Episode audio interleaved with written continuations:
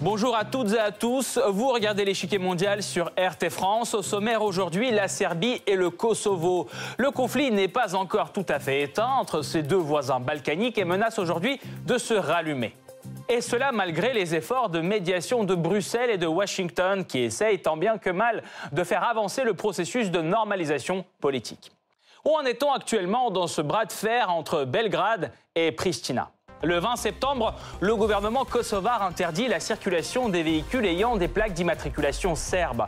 En riposte, des centaines de Serbes locaux bloquent plusieurs routes menant à des postes frontières. La Serbie dénonce une violation des accords précédemment conclus et menace de lourdes conséquences. Cette montée de tension arrive au moment de la stagnation du dialogue bilatéral. Aucune avancée tangible après deux rencontres au plus haut niveau cet été sous l'égide de Bruxelles. Alors que le Kosovo exige de Belgrade la reconnaissance de son indépendance, la Serbie entend promouvoir l'idée de la création d'un organe de pouvoir local représentant la minorité serbe au Kosovo.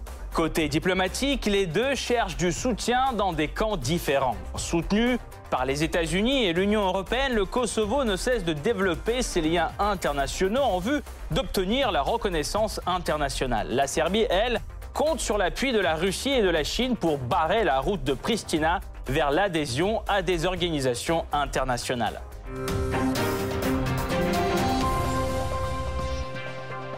Avant de poursuivre, voici ce qu'il faut savoir sur ces deux voisins antagonistes des Balkans. C'est le Blitz. Autrefois unis au sein d'un même État serbe, Belgrade et Pristina vivent de fait séparément depuis le conflit au Kosovo de la fin des années 90. En 2008, Pristina officialise le divorce en proclamant son indépendance. La Serbie continue néanmoins de considérer le Kosovo comme une partie intégrante de son territoire, alors qu'à peu près la moitié des membres de l'ONU le reconnaît comme un État souverain. En termes de superficie, la Serbie est presque neuf fois plus grande que son voisin. Elle occupe près de 87 500 km contre 11 000 km pour le Kosovo. Quant à la population, là aussi, la Serbie a un avantage de taille. Presque 7 millions de personnes contre 1 775 000 pour Pristina. Pareil pour le domaine économique. La Serbie a un PIB par habitant presque deux fois plus grand que celui du Kosovo, pays le plus pauvre de la région. Du point de vue politique, les deux États sont dotés d'un régime parlementaire. En Serbie, les fonctions du chef de l'État sont exécutées par le président Alexander Vucic, alors qu'au Kosovo, c'est le Premier ministre Albin Kurti qui dirige le pays. Plus de 20 ans après la fin de la guerre du Kosovo, la tension reste palpable entre Belgrade et Pristina. En réponse à l'interdiction des plaques serbes, Belgrade menace de conséquences et évoque un retrait possible des négociations de normalisation. D'ailleurs, le dialogue serbo-kosovar connaît très peu d'avancées ces derniers temps. Personne ne veut faire des concessions. La Serbie refuse d'envisager la reconnaissance du Kosovo alors que Pristina sape la création de l'association des municipalités serbes, un organe de pouvoir local représentant la minorité serbe. Les accusations mutuelles de crimes de guerre et la question religieuse éloigne encore plus les perspectives de normalisation politique. Et tant que le dialogue patine avec la Serbie, le Kosovo cherche la reconnaissance auprès d'autres membres de la communauté internationale. Ces efforts sont soutenus par Washington et Bruxelles, qui incitent Belgrade à reconnaître le Kosovo. La diplomatie serbe, elle, redouble d'efforts pour priver le Kosovo des reconnaissances existantes et surtout pour l'empêcher de rejoindre les organisations internationales. Alors en quoi la récente escalade entre la Serbie et le Kosovo risque-t-elle d'affecter la stabilité internationale? Pourquoi, après une dizaine d'années de pourparlers, le règlement politique n'est toujours pas au rendez-vous quelle est l'origine du conflit entre Belgrade et Pristina? Pour répondre à toutes ces questions, nous rejoignons tout de suite Alexis Troud, professeur de géopolitique à l'Université de Melun, directeur de l'Institut Europe orientale. Monsieur Troud, bonjour. Bonjour à vous et merci de m'avoir accueilli. Tout d'abord, comment va évoluer selon vous la récente escalade entre la Serbie et le Kosovo? À quelle réponse faut-il s'attendre de la part de la Serbie? Alors, il est vrai que la semaine dernière, euh, il y a eu en plein cœur de l'Europe une tension très forte parce que euh, d'un côté, la police du Kosovo a envoyé des chars euh, dans le nord du Kosovo, ce à quoi la minorité serbe a répondu en érigeant des barricades. Et donc on a eu peur qu'il y ait un conflit à nouveau aussi fort d'ailleurs que dans les années 90. Fort heureusement, le 1er octobre, vendredi 1er octobre, il y a un accord euh, diplomatique entre euh, le président Vucic et euh, sous l'égide de, l'Union européenne, qui marque une nette victoire de la diplomatie de Vucic, puisque grâce à cet accord, d'un côté, il n'y a plus de barricades, mais en échange de, la suppression de ces barricades, la police du Kosovo a accepté de quitter les territoires du Nord Kosovo. Pourquoi? Mais parce que depuis 2013, euh, euh, il faut absolument euh, dire que, et ce qui devait se faire, les Serbes avaient accepté une autonomie, une quasi-indépendance du Kosovo, mais en échange d'une autonomie du Kosovo Nord, là où habitent principalement les Serbes. Or, ce que les, les pouvoirs albanais n'ont jamais accepté. Donc, dans cette perspective-là, l'accord de vendredi dernier est fort positif parce qu'il permet d'éviter une escalade, euh, vraiment de la violence, et en même temps, il replace Vucic dans le jeu international. Et euh, met euh, le, dirigeant albanais, Albin Kurti, finalement, en porte-à-faux. On le voit bien, il n'a pas, dans cette histoire, il n'a pas été soutenu par les États-Unis. Alors maintenant, presque 15 ans après l'indépendance du Kosovo, elle est plutôt vue comme un échec ou un succès selon vous? Alors, 15 ans après, euh, force est de constater qu'on est euh, dans un échec total de euh, l'État autoproclamé du Kosovo. Échec d'abord, puisque c'est un État qui était bâti, qui avait été bâti sur l'idée onusienne de nation building. C'était l'idée très généreuse à l'époque, l'idée que à partir d'un terreau qui n'existait pas, c'est-à-dire que le Kosovo historiquement n'a jamais existé, eh bien créer un État qui réunirait euh, plusieurs nations, la nation euh, albanaise, la nation serbe, la nation euh, rome. Or, force est de constater que chacune de ces nations se tourne vers sa matrice. les Albanais, beaucoup de leurs dirigeants veulent une union avec l'Albanie voisine.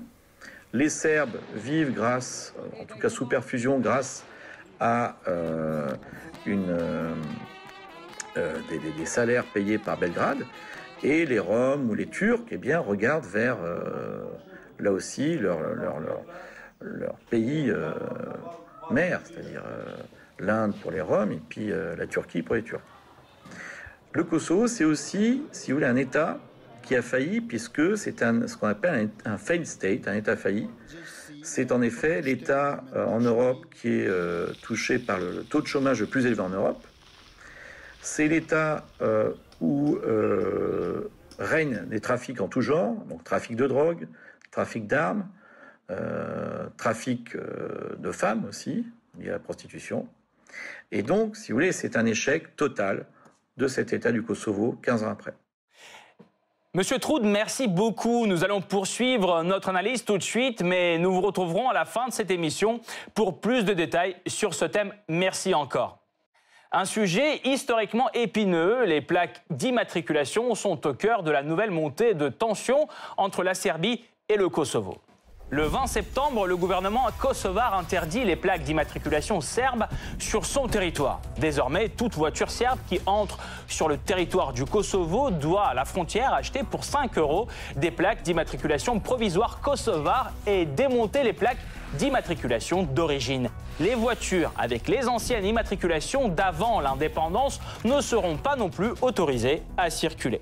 Afin de mettre en œuvre cette décision, les forces spéciales kosovares lourdement armées sont déployées dans les deux postes frontaliers reliant le Kosovo avec la Serbie. En signe de protestation, plusieurs centaines de Serbes du Kosovo bloquent une route menant à ces postes. Les policiers font usage de gaz lacrymogène pour disperser la foule.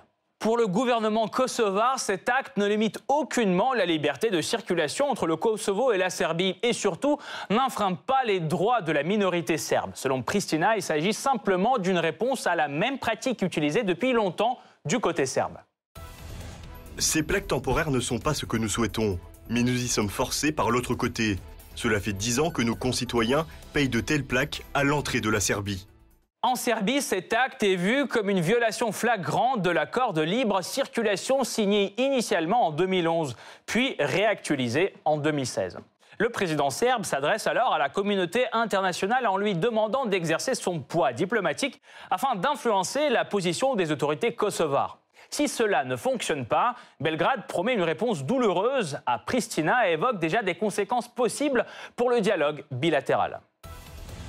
Je ne vois pas le sens du dialogue en ce moment. Et pourtant, la médiation de Bruxelles a finalement permis de trouver un compromis. Le 30 octobre, le Kosovo consent à retirer ses forces spéciales des deux postes frontaliers. Simultanément, les barricades érigées par les Serbes seront démantelées. En outre, les conducteurs serbes et kosovars ne seront plus obligés de démonter leurs plaques, mais seulement de recouvrir les symboles de souveraineté à l'aide d'autocollants. L'accord définitif sur les plaques va faire l'objet de négociations ultérieures entre les deux parties. Pourra-t-il aboutir à une solution durable, sachant que les tentatives précédentes de normaliser les relations ont donné très peu de résultats? Les accords conclus à Washington l'année dernière ont permis un certain progrès dans le domaine économique, mais le règlement politique reste dans l'impasse. La médiation de l'UE ne porte pas non plus beaucoup de fruits. Deux rencontres au plus haut niveau ont été organisées en juin et en juillet, mais leurs résultats s'avèrent quasi nuls. Les parties s'accusent mutuellement de tentatives de bloquer le dialogue. Cette impasse est due largement à une vision différente des objectifs des pourparlers. Par exemple, le Premier ministre kosovar Albin Kurti cherche avant tout la reconnaissance du Kosovo côté serbe. Son intransigeance sur ce dossier est d'ailleurs l'une des raisons de l'échec des récents pourparlers au plus haut niveau, selon la présidence serbe. Le seul sujet était quand vous reconnaîtrez l'indépendance du Kosovo je l'ai écouté attentivement pendant quelques minutes. Et puis, probablement, parce que je suis calme et je ne réagissais pas, Curtis se tourna vers moi et répéta cinq fois Quand Quand Quand Et puis je me suis retourné et d'un ton calme, j'ai dit Eh bien jamais. Pour la Serbie, l'un des objectifs clés de ce dialogue est d'obtenir le feu vert des autorités kosovares pour la création de l'Association des communes serbes, un organe local représentant la minorité serbe au Kosovo. Actuellement, les communes à majorité serbe fonctionnent en vase clos et ont peu de contact avec le reste du pays. Selon un rapport du département d'État américain publié l'année dernière, la population de ces communes fait l'objet de discrimination sociale, notamment en matière d'emploi. Le nombre d'incidents visant les Serbes reste élevé. Incendies volontaires, attaques physiques, vols. Au niveau de la représentation politique, les Serbes pèsent très peu. Le parti appelé la liste serbe pour le Kosovo a seulement 10 sièges sur 120 au Parlement kosovar et un seul ministre dans le gouvernement actuel. Alors, quelles sont les perspectives qui se dessinent pour le dialogue entre la Serbie et le Kosovo? Comment la Serbie tente-t-elle d'empêcher la reconnaissance internationale du Kosovo? Où le dirigeant kosovar cherche-t-il un soutien diplomatique? La réponse après la pause.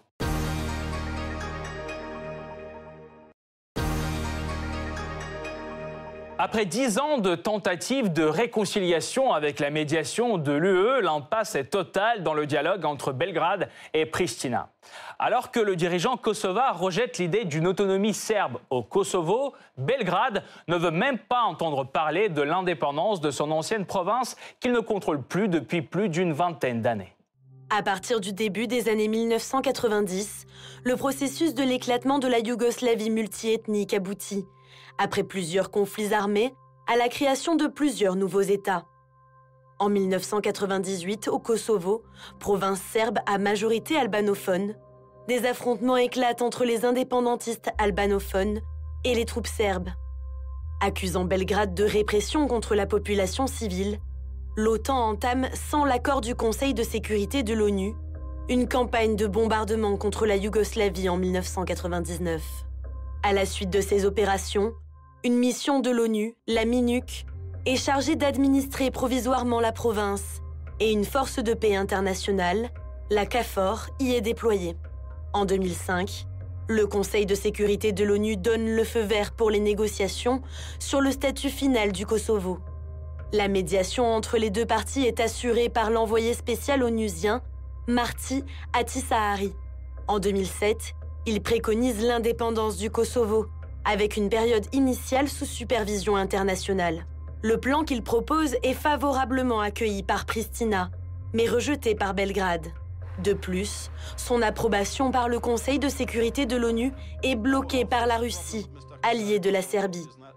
Dès lors, en l'absence d'avancée dans les négociations, le Parlement de Pristina proclame l'indépendance en février 2008. Cette proclamation divise la communauté internationale. Certains pays, notamment la Russie et la Chine, ou en Europe, l'Espagne et Chypre, y voient une violation du principe d'intégrité territoriale des États.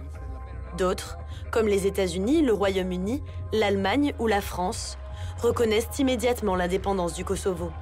L'événement provoque une crise politique en Serbie, où deux camps politiques se forment, les uns donnant la priorité à la conservation de l'intégrité territoriale de la Serbie, les autres, sans y renoncer formellement, à l'adhésion à l'Union européenne.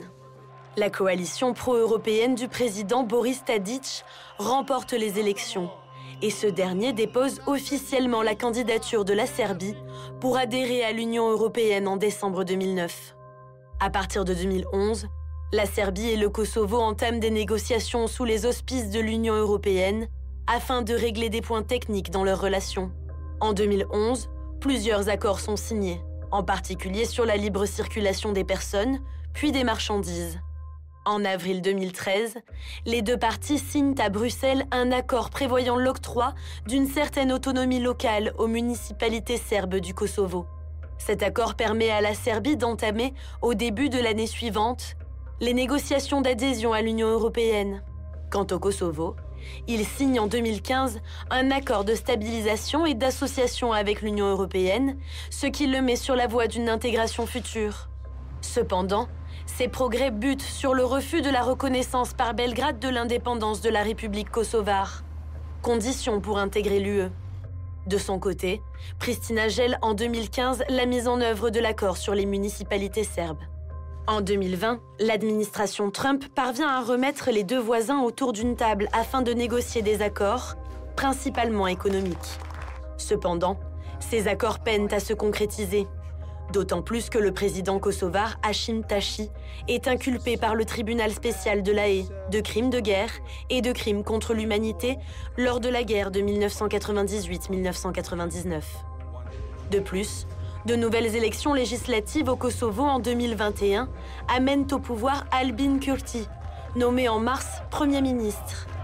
D'emblée, il adopte un ton plus dur envers la Serbie, laissant en suspens l'avenir du dialogue bilatéral. Pour promouvoir sa cause, le Kosovo ne cesse de développer ses relations internationales. Quel est le résultat de ces efforts?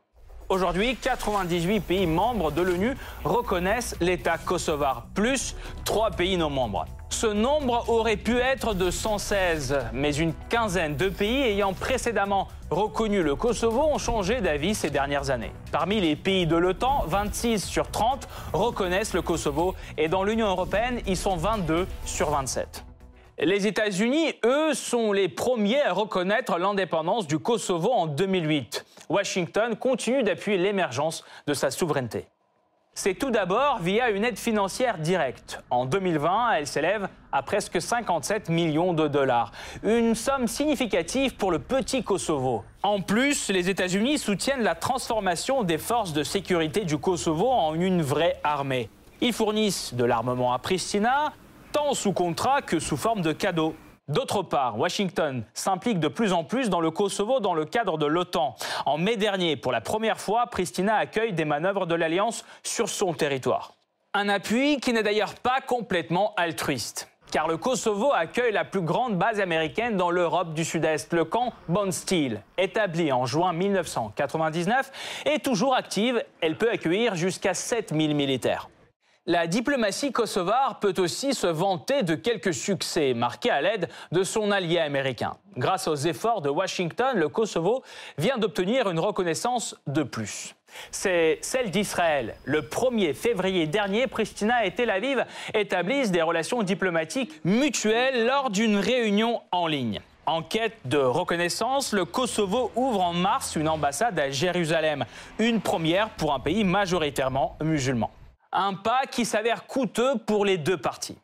Pour Israël, le prix est la bienveillance de la Serbie. En septembre dernier, Belgrade se dit prêt à déplacer son ambassade à Jérusalem. Mais après la reconnaissance israélienne du Kosovo, les plans sont mis à l'arrêt. Pristina, elle, reçoit des critiques de la part de l'Union européenne et pourrait même perdre une dizaine de reconnaissances de pays mécontents de son rapprochement avec l'État hébreu, selon les informations des médias serbes. Pourtant, le Kosovo n'en démord pas. Dans sa quête de reconnaissance universelle, il peut compter non seulement sur Washington, mais aussi sur la Turquie. C'est ce qu'a confirmé récemment le président Erdogan. Vous savez qu'il existe des États asservis, et le Kosovo en fait partie. Nous sommes là pour aider. Nous essayons d'œuvrer à accroître le nombre de pays qui reconnaissent son indépendance. Une déclaration aussitôt critiquée en Serbie. La Turquie est une grande puissance, Erdogan est grand. Je suis petit et insignifiant, mais la Serbie n'est pas si petite que cela pour qu'elle n'essaye pas de résister. En effet, Belgrade mène depuis plusieurs années une campagne diplomatique contre la reconnaissance du Kosovo, surtout pour le priver des reconnaissances déjà existantes.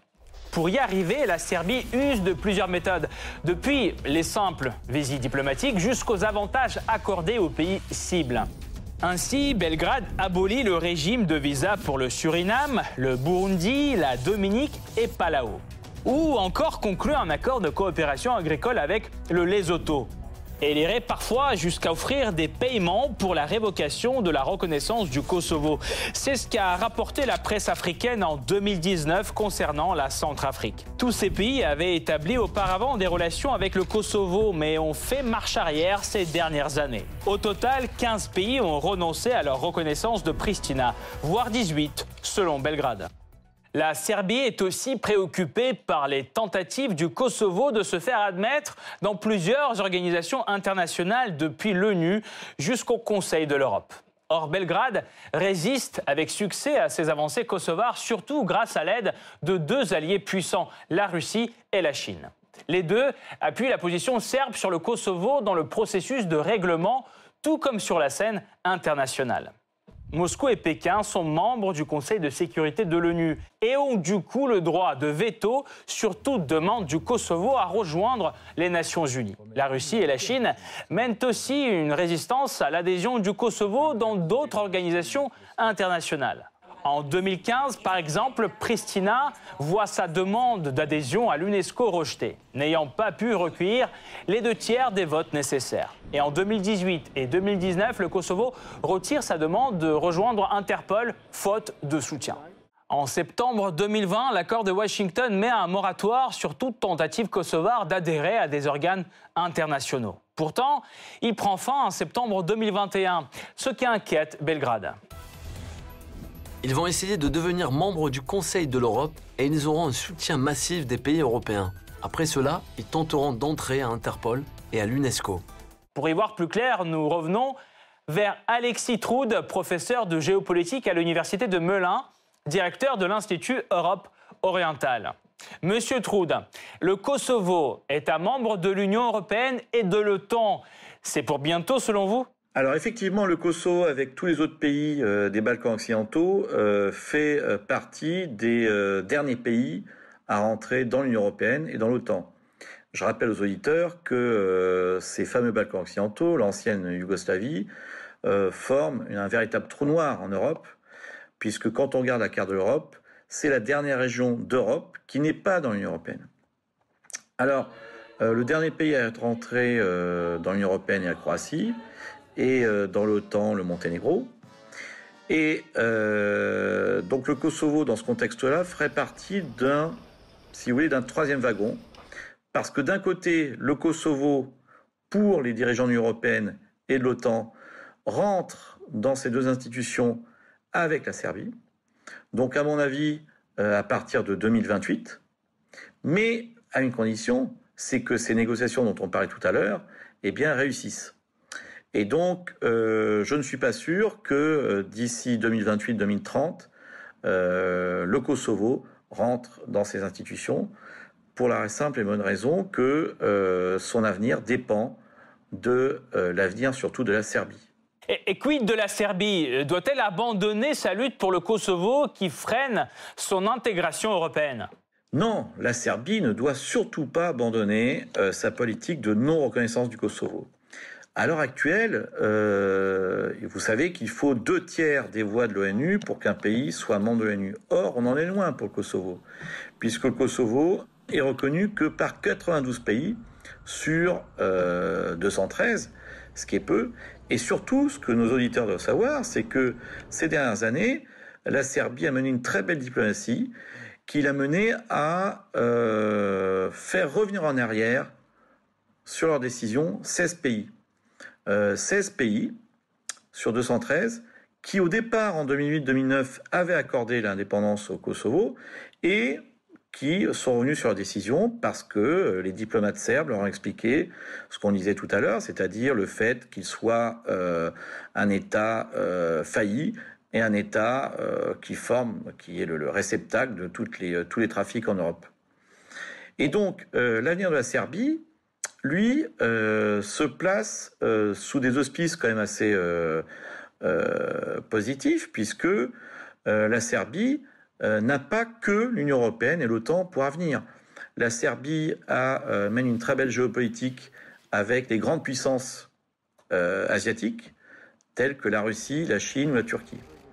la Serbie a des relations très fortes avec la Russie, pas tant parce qu'il y a une euh, pseudo, euh, et ça c'est discutable, en tout cas une amitié historique avec la Russie, mais surtout parce que elle a des liens très forts avec l'économie russe, et les Russes investissent énormément en Serbie. Euh, de la même façon, la Chine est très bien implantée en Serbie. La Chine qui a développé un secteur énergétique et des transports en Serbie. Et même la Turquie, pardon, la, la Turquie devient un acteur très important euh, en euh, Serbie. Si on regarde encore plus largement, même si la Serbie ne veut pas choisir entre l'Est et l'Ouest, elle peut très bien rentrer dans ce qu'on appelle le groupe de Visegrad, c'est-à-dire euh, ce groupe formé des pays d'Europe centrale qui sont finalement et dans l'Union européenne et aux marges de l'Union européenne, mais qui sont en train de construire quand même des solutions politiques assez intéressantes. Euh, le président Vucic a même proposé dernièrement, avec euh, le président de Bosnie et le président de Turquie, un mini Schengen. Donc vous voyez, euh, rien n'est décidé, et dans un avenir proche, on verra la Serbie vraiment trouver sa place dans cette dans ce jeu, si vous voulez, de balance entre l'Est et l'Ouest. Merci beaucoup, Monsieur Troud, pour cet éclairage. Je rappelle, Alexis Troud, professeur de géopolitique à l'Université de Melun, directeur de l'Institut Europe orientale, était aujourd'hui avec nous. Merci encore. Cette partie-là n'est pas encore terminée. La semaine prochaine, une nouvelle partie vous attend avec d'autres pions sur l'échiquier mondial. À bientôt sur RT France.